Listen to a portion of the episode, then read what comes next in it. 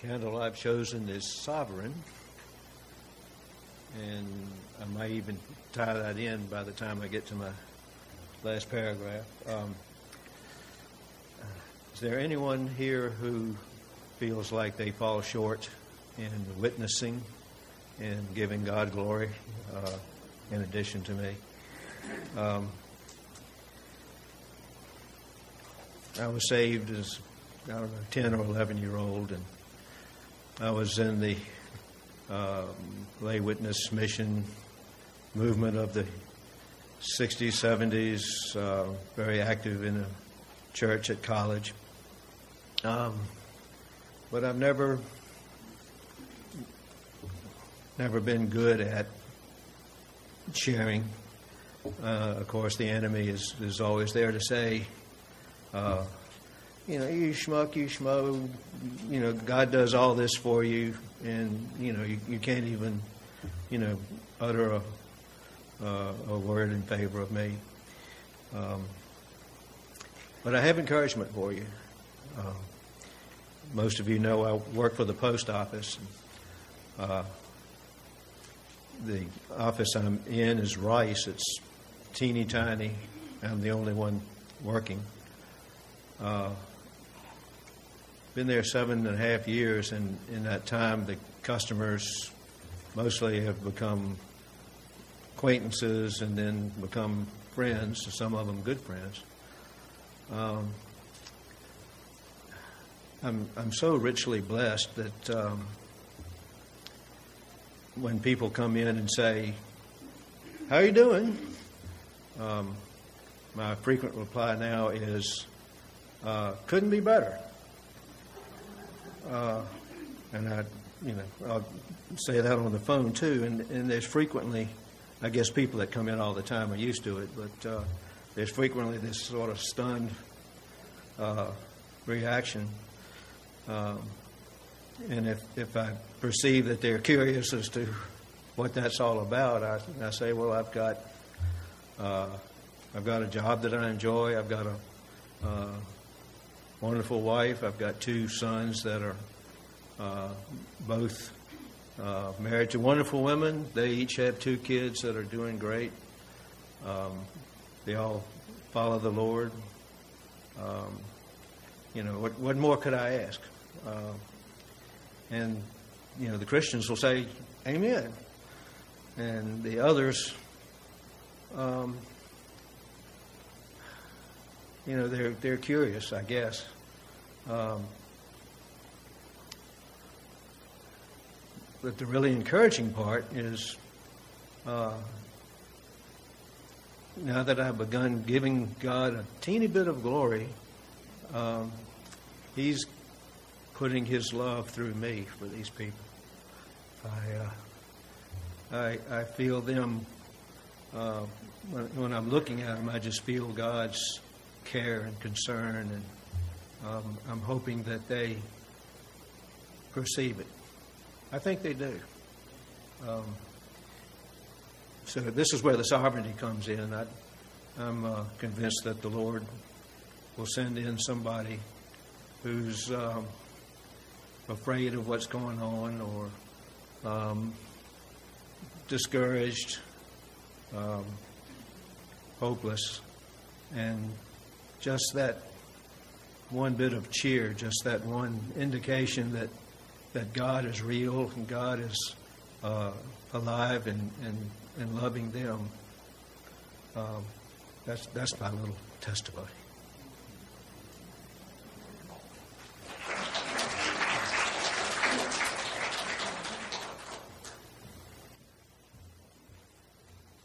Well, thank you, Vince, and thank you, welcome, worship team, and good morning.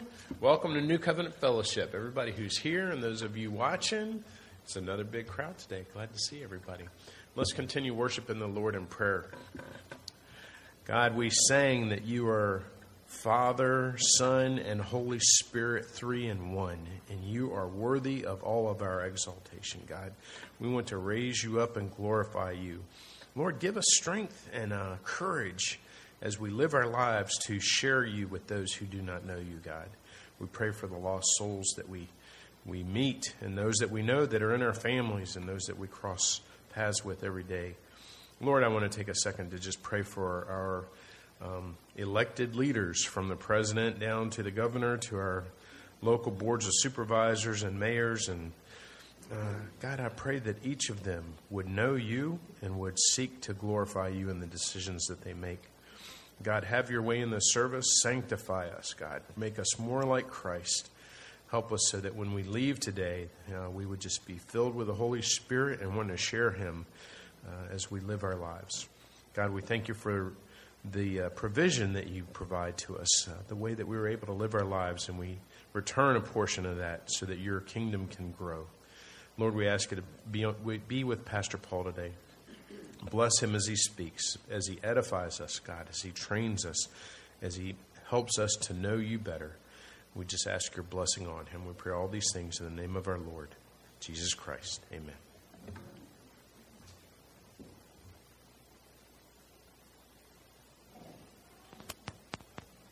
All right, there we go.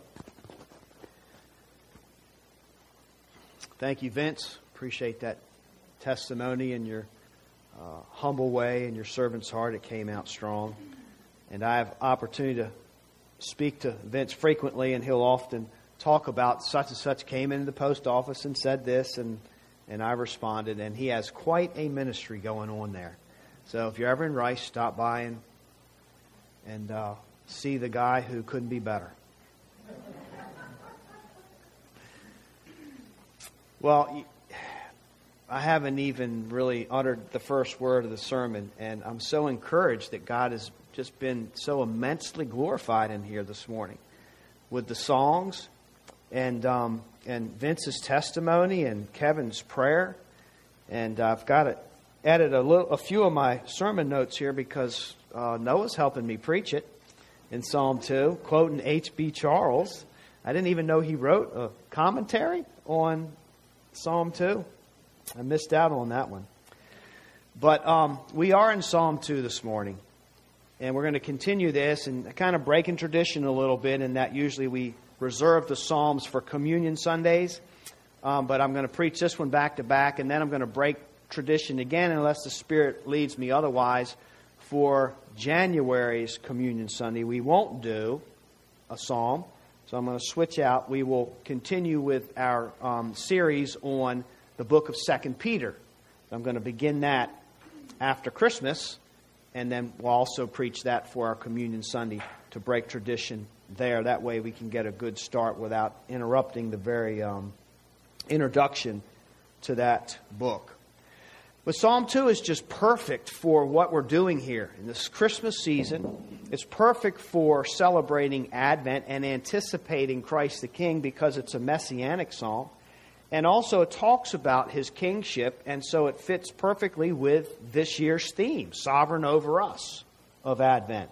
So the Lord just always has ways of fitting different things together. Man makes the plans, but God directs his step. Now, last week we looked primarily at the immediate context, and I'll read the psalm for you in just a minute, but it's a coronation psalm.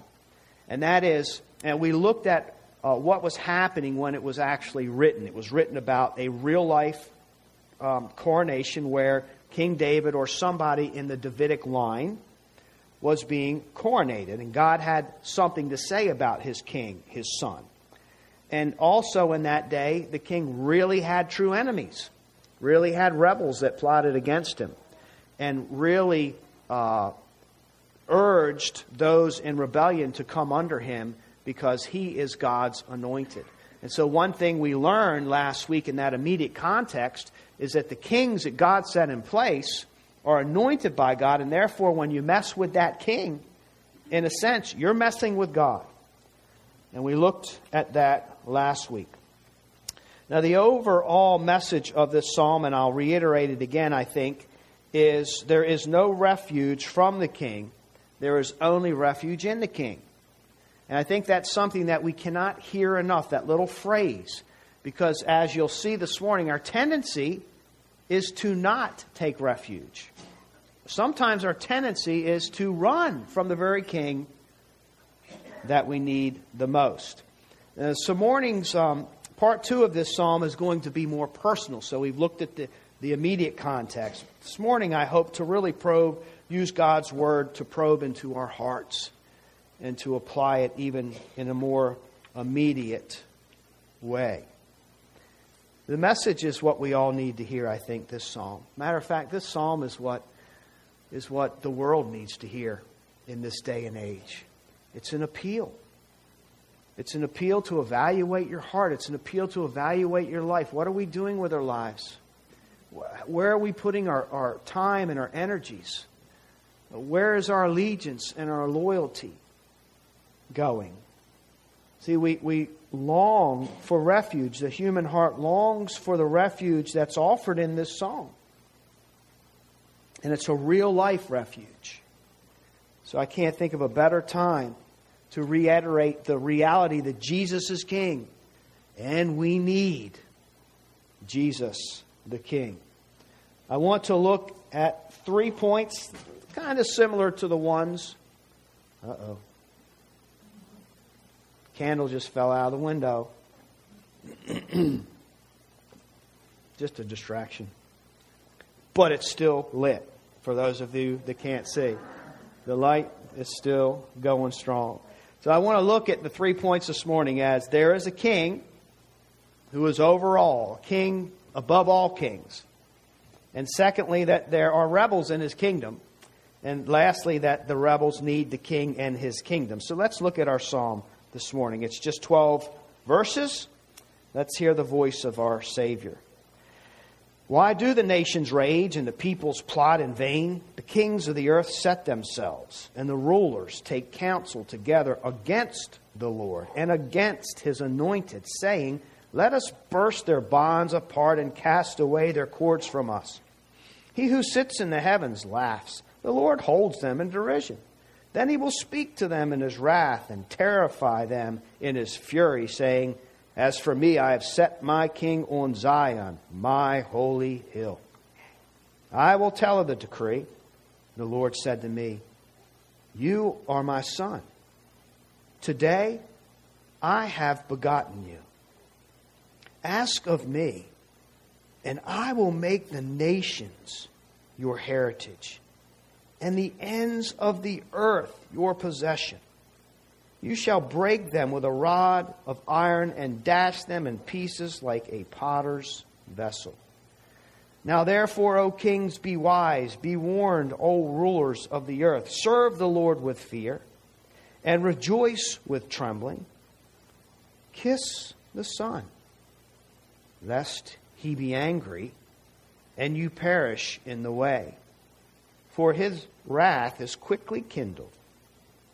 Blessed are all who take refuge in him. So we see this is a coronation psalm. And we see God has put his man in place. And having done that, there are hostiles.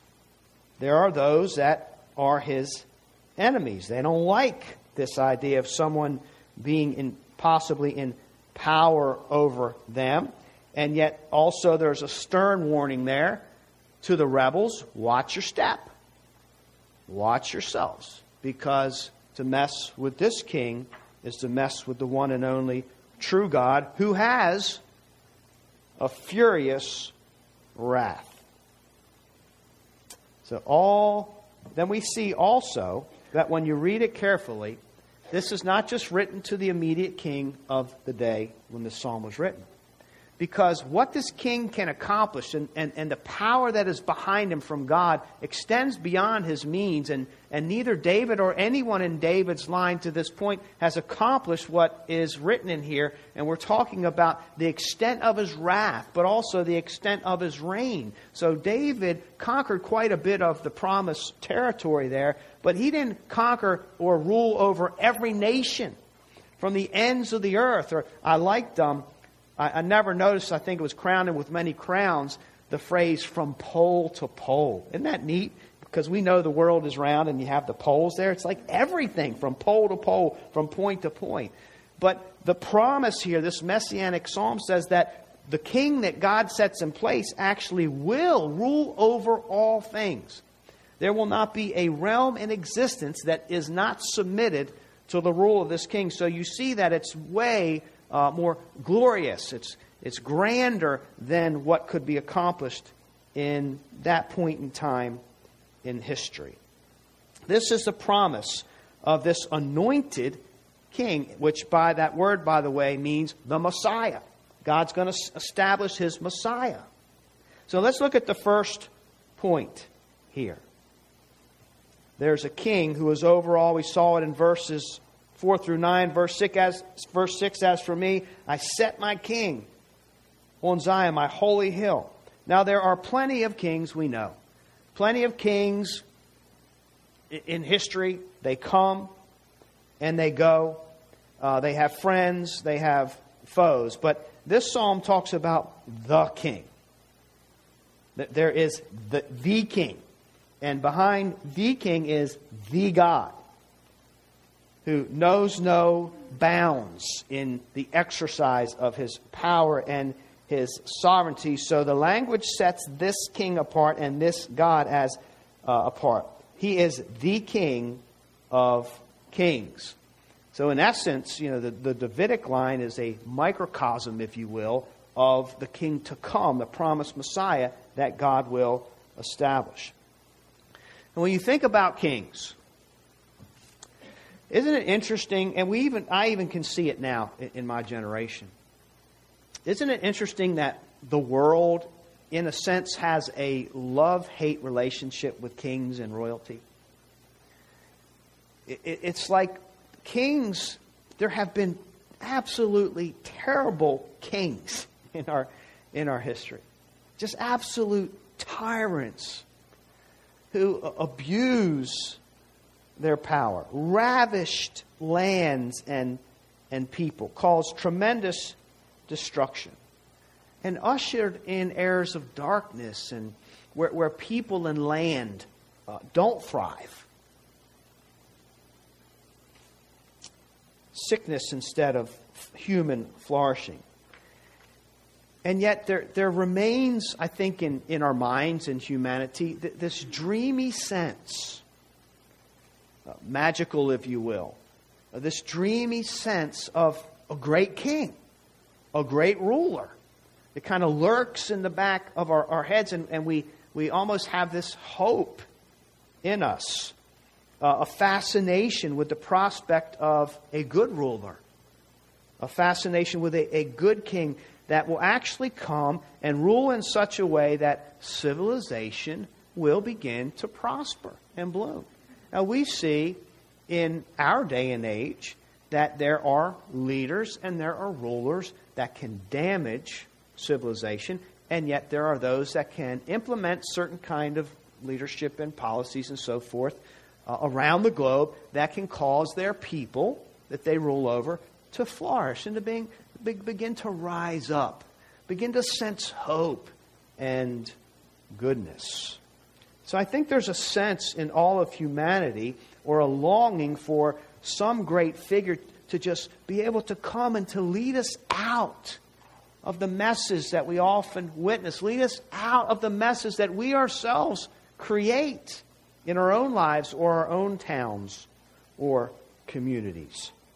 A longing for good leadership to put all things back together. And just to mention a few of the legends you think about the huge hits that people, books that people still read. You think about Robin Hood, who, who wanted to kind of keep, there was a bad king in Robin Hood, and, and he, he wanted to kind of keep him in check until a good king could come back and be established. That was the role that he played. And we have stories like uh, King Arthur. King Arthur and, and the Knights of the Round Table. And in this legend, this book, there, there's this king. He's incredibly courageous, puts his life on the line. He's a great leader. He's very wise. He, he's compassionate. He's, he's consider, considerate, and, and he, he accomplishes great feats. And it's interesting that in the actual book, and the text of the book was originally written, it's, it's an old book, it was originally written in Latin.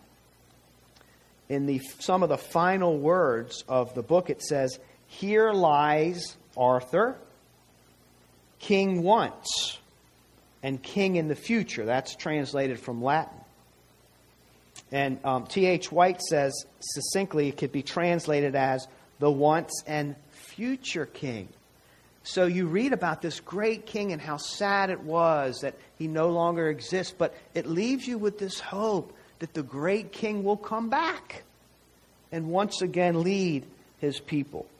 And then, of course, I can't neglect to mention perhaps my favorite king in the trilogy, second to the Bible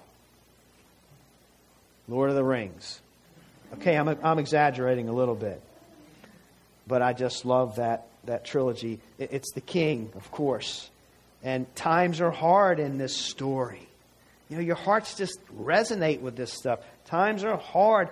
The darkness is growing so quickly, you, you can smell it coming from the mountain and from below the ground. Like evil is just rising up, and, and people sense it and they know it. And it's, it's very, very ominous. And then you're told about this king. There's a king and he exists, but he's deep in the north right now. We don't know exactly. He hasn't made himself known. He's kind of hidden, but he's going to appear. And when this king appears, all that you see that is going down, that is withering, will once again flourish and come to life and blossom. And as it reads, the hands of a king are the hands of a healer, and so shall the rightful king be known. And his name is Jesus in real life, but just in make believe, my make believe world is Aragorn, the king. So it, this is this is what we deal with in our hearts and minds. That we have this love hate relationship in real life.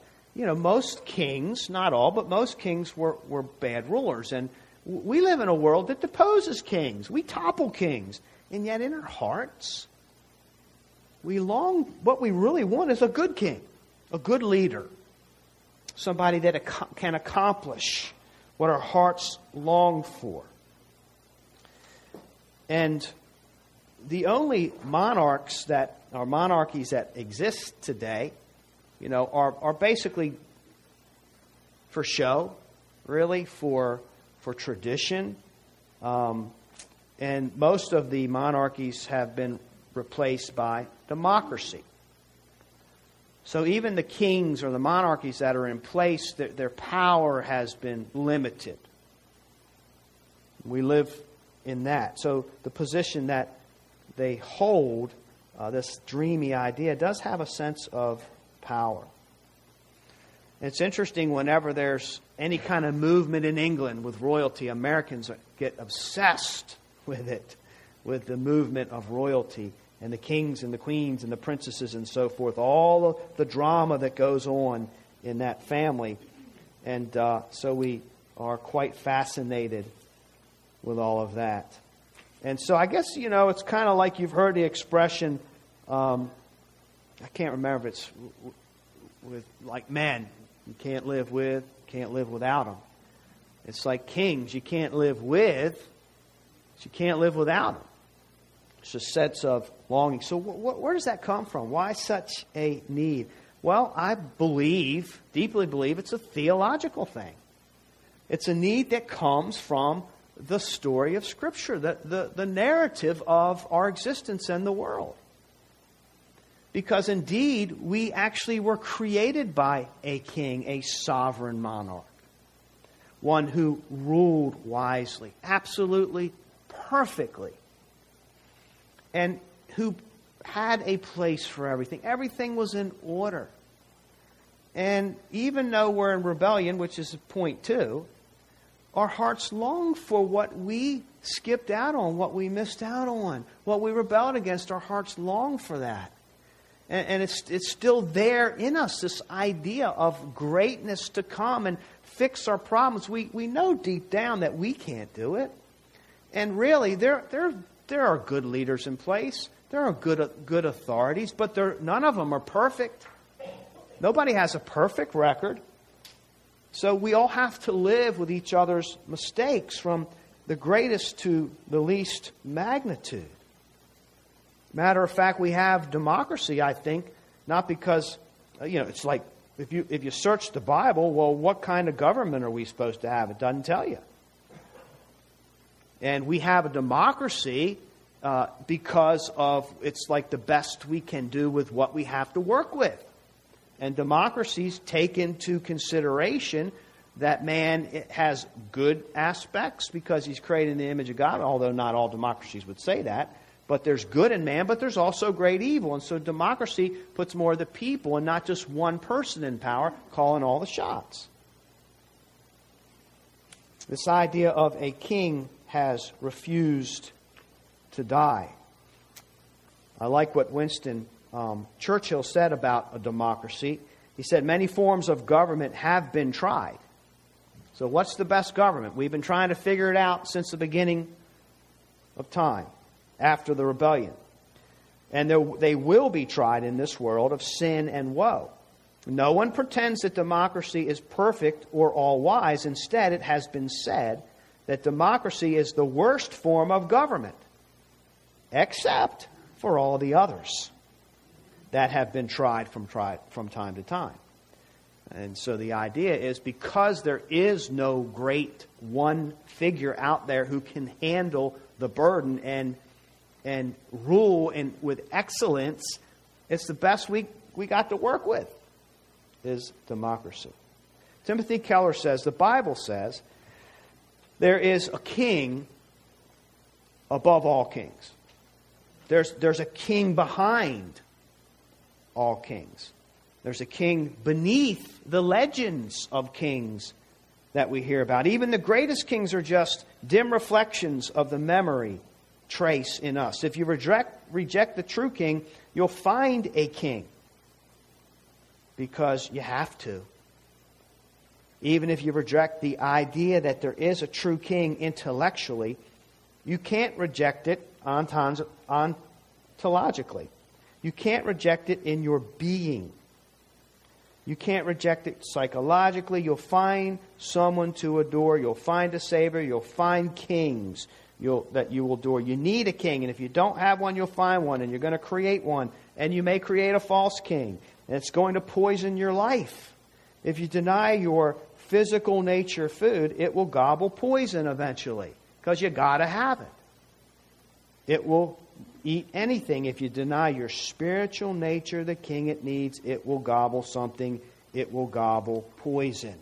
And what do we see but individuals and people all around rejecting the true king, but they still need something in their lives, a, a, figure of sort, and so they gobble poison. What does God to say to us in this psalm? I set my king in Zion. I will give my king the entire earth. He's generous to this king. He gets all of it, every crumb. And of course, in this Christmas season, what are we celebrating? Oh, but the coming of the king. And the angels broke the silence of the heavens to proclaim it. And then the humble servants that huddled around in the manger, all the different characters. They were there. This really happened because a king was born. The king has come into the world, and we celebrate that during this, during this season with our hearts adoring him. There's no refuge from the king, there is only refuge in the king. And then, second, as you know, there are rebels in this kingdom. Why do the nations rage? What do they do? They rage, they plot against. They put their minds and their energy against. How can we get out of this ruler, out from underneath this person whom God has set up? Verse 3 Let us burst their bonds apart and cast away their cords from us. So there's a true king. And though humanity longs for this king, there's also, because of the fall, a part of us that actually wants nothing to do with this king. Now, if we could have it our way, we would just use him. And just give us the good things that we want, and then we're going to reject your rulership and all the rules. And boy, what would life look like then? People don't like to submit. They don't like to be told what to do. I don't like to be told what to do. I don't like to submit unless it's to my benefit. Just being honest. Ruffles my feathers.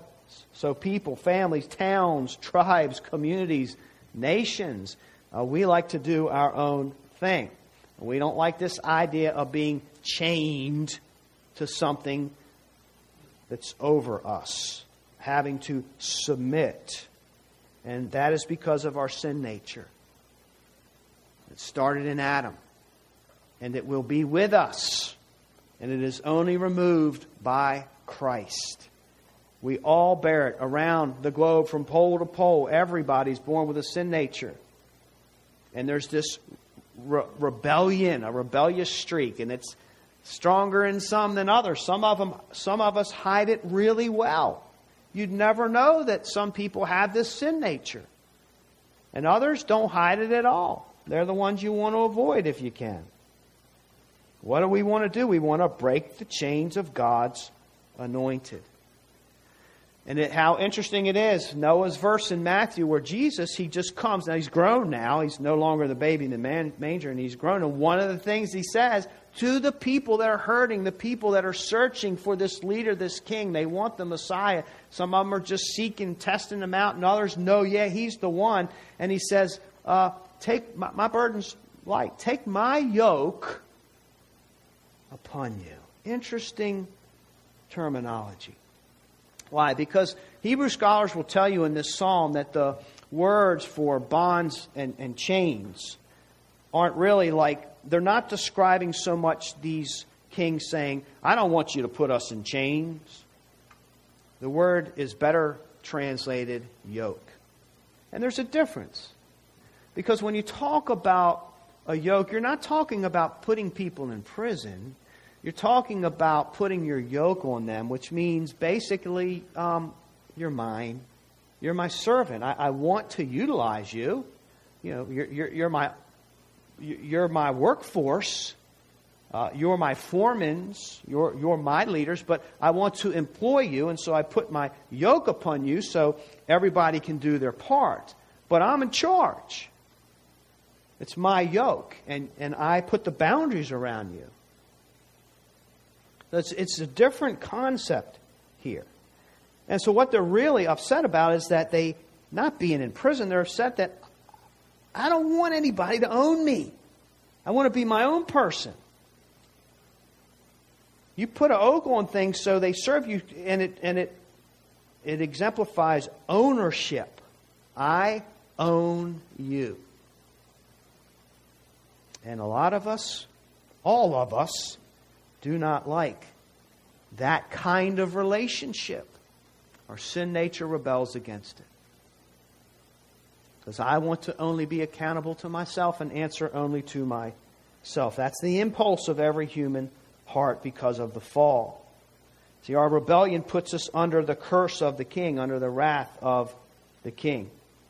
Uh, writer George MacDonald, I'll paraphrase, he says, The one conviction the one conviction that everybody in hell shares is I am my own. Isn't that interesting? So, is there unity in hell? Apparently so. I am my own.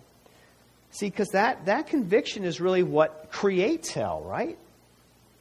It creates this bad place of creatures that say, I'm my own, it's another way of saying, what I'm not is yours.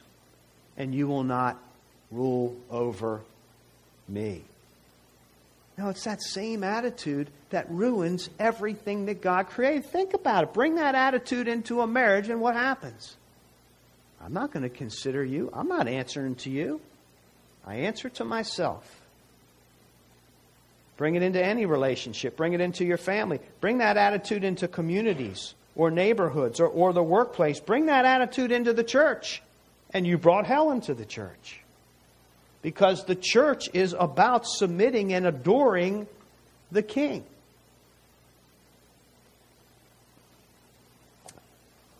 I wear no yoke but my own. So you try to put it on me, and I will take it off. you can see a microcosm of this if you're a parent.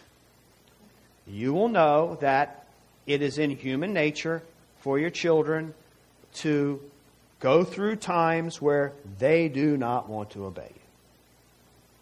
And you just tell them to do something, and they won't do it, or they'll refuse. It's that sin nature. Now, other times, you know, if they need you, if they want something, you couldn't have more a loyal, loving child.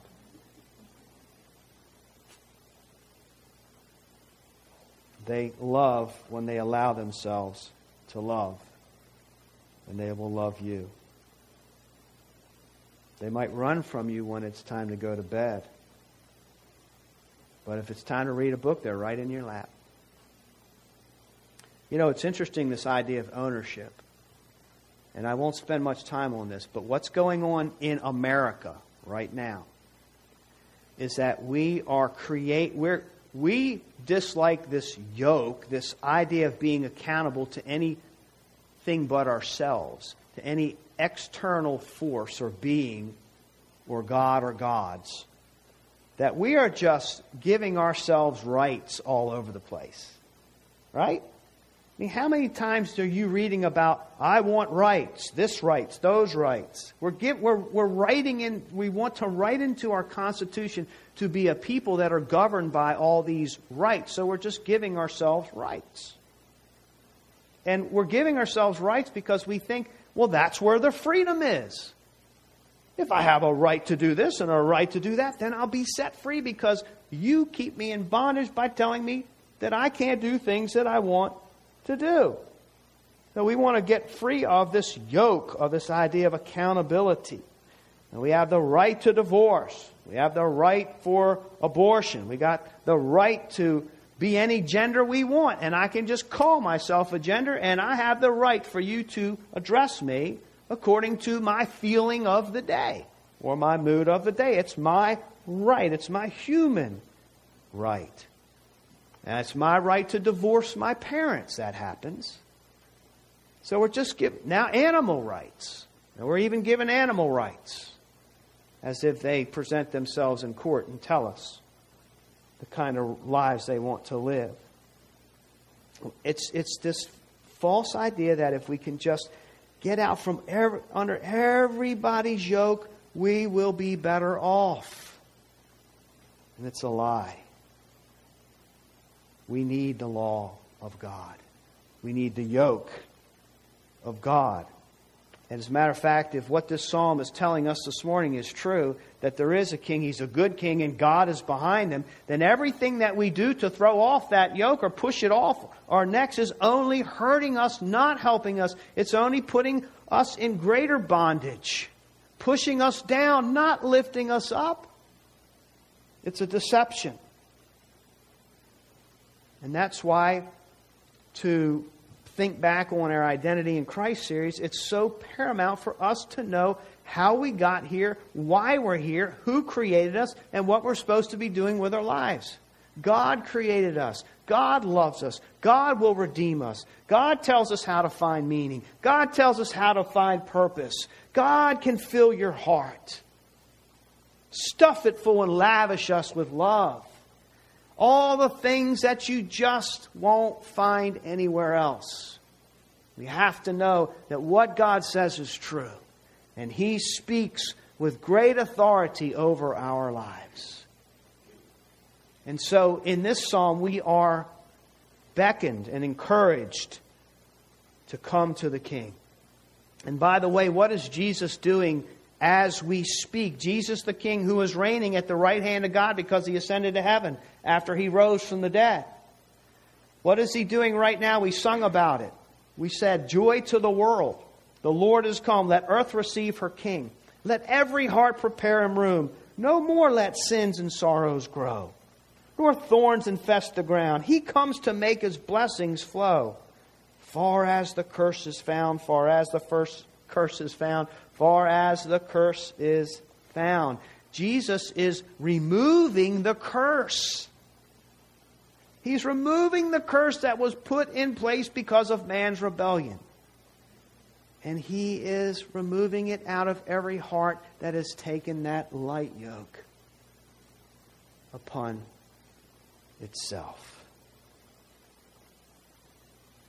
Yes, the nations rage. Yes, we rage. But this king demands all of us. He wants our whole heart, our mind, our soul. He wants everything that He created us to be, to be infatuated with Him, loyal to Him. As a matter of fact, when somebody entertaining the idea of being a disciple of Christ, a man, Jesus, this guy, he does miracles and he takes care of people, and I think I might want to be his disciple. And he comes to him in Luke 14 and 26, and Jesus says to him, You cannot be my disciple unless you hate your mother and father. Well, that's an awkward way to put it, but it's very poignant, right? In other words, the kind of relationship that, that I require is that you love me so, so incredibly, so, so much that your relationship to me uh, makes all the other relationships look like you hate people. So you, you have risen this relationship to a level that, puts all other relationships to shame. Is that the kind of discipleship that you had in mind? So it's this total allegiance so that any feelings of love for anything else are secondary. Because this king is supreme, this king is number one. That's God's yoke upon us. And yes, God says, I made you, I own you, and I deserve to be served by you, and loved by you, and known by you, and adored by you, and worshiped by you. Ironically, how do you even get saved? The way we get saved is by admitting, yes, I have a rebellious heart. Oh, there are times, God, when I don't want to do what you tell me to do, even though I know it's right. And by the power of your Holy Spirit, you've enlightened my mind to show me that that is wrong in this world that you created. And so, in order to get saved, first I have to see my sin. First I have to see my rebellion. And then I believe. And that's when I come and I bow the knee. Crown him with many crowns. You're the king. And that's how salvation works. And then lastly, rebels need the king and the kingdom.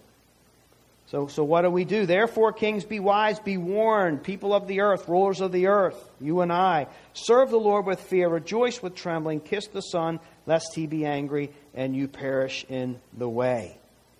So there is no refuge.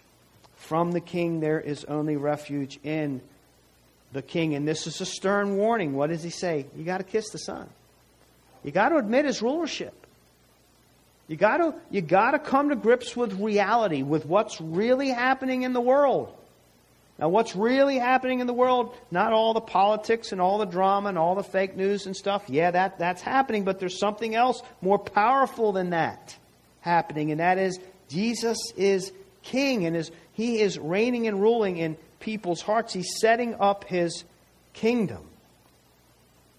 And we need to realize that kind of kingship. And, you know, God helps us see uh, how rebellious we are, and then at the same time, how worthy He is. That's kind of what the Christian life is, right? Showing us how rebellious. Ah, that's not good for you. That's a bad thought. That's going to lead you to a bad place. And behold the Lamb Behold the Lamb. The Bible calls us to behold Christ, to study, to look at the King. He is majestic. And the very yoke, as we come to Christ, what we discover, and we're discovering it, and I'm discovering it, is the very yoke that I wanted nothing to do, the very yoke that I wanted to get out from under, the very yoke that I was convinced was stifling me, was putting in change. Who wants to live that kind of life? That's the very yoke that I need the most. And that is the only yoke that will actually give me the life that my heart longs for, that will actually give me the freedom that I want. We need the yoke of Christ. The world needs Christ, the King, in order for us to flourish individually, in order for us to flourish as a church. We want to take on this yoke and take it on with joy. As a matter of fact, if we don't, according to this psalm, we will perish miserably lost and disappointed. Yoke. God's yoke. It's a good thing, it's an easy thing. I close with this example. Well, um, I'm, I'm heading to the close with this example. So you have a child, right? So you have a child and you see great giftings, maybe, some kind of great gifting in this child. And as a parent, you want to nourish that. You think, wow, that's there, that's great. The, the, the great things could come from this. And so um, let's just say it's playing the piano. And so you want to encourage that child to play the piano. And they like to play the piano. But then you do what? You want them to really thrive and flourish, and so you give them lessons. You pay for lessons. You get a, a music teacher or something, a really good music teacher, and come. And, that, and what became fun to the child who was just kind of playing on its own with its own freedom now uh, doesn't like these lessons that much. I got to play songs that I don't like. I got to play songs I never even heard of. That's no fun. And the, the teacher's making me practice certain disciplines so I can get coordination in my fingers and play these things, and it's terrible. And you tell that child, stick with it. You have a gift and you need this yoke. So the child feels like you just put this yoke on me and it's stifling me, and I'm, I feel like I'm in jail. No, you need that yoke to be what you were created to be, to, to, to enable what's in you to really flourish.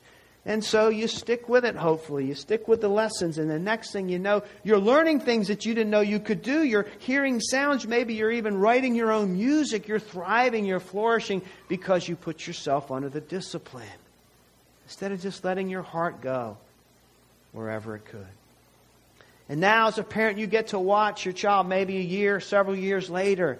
Now what? The piano's their freest place. And you see them come to the piano when their hearts are heavy and they just play, and it ministers to their own heart because they can do it so well.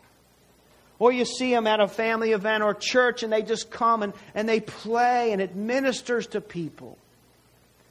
Or they have troubles and, and they come and they sit and they play and what are they doing? I'm just clearing my mind of the day's events. Oh, it's a beautiful thing that takes place. We need the yoke of Christ to be what God created us to be.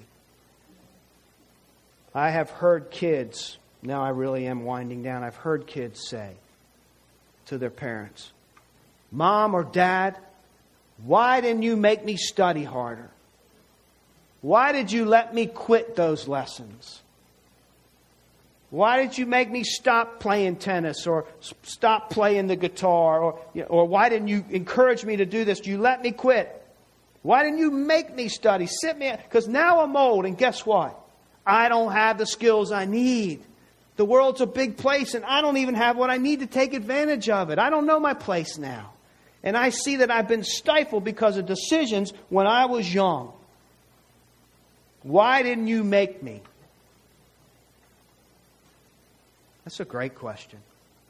Yeah, sure, maybe parents could be a little more strict. But you know what the truth is? No parent can make anybody do anything. It's very limited, right? Because you got kids that are sitting down on the inside but standing up on the I'm sorry, sitting down on the outside but standing up on the inside. Yeah, maybe I could have done a little better saying, Look, get back to your desk, but you know what? You can get at your desk and not really study. That's and, and why is that? Because it's up to you, the individual. You have to decide what you want in life. You have to decide what's important. That's a lot of responsibility, but it's there. We have to receive the yoke. Personally, individually, yes, maybe I don't feel like it, but I see that's what I need. That's what will get me where I want to go in life. Kiss the Son, Scripture says. Embrace Him. Take Him on, and He will kiss you back. He will love you back. He will take you places and, and give your heart and soul freedoms and your minds thoughts that you never imagined. He'll enable you to see the world as it really is meant to be and make sense of things. And you won't be lost. You will be found. There's no refuge from the king, there is only refuge in the king. So, what did we hear this morning? Blessed are all those who take refuge in this king. You do that. We do that. And this will be the best year ever. May God bless the preaching of his word.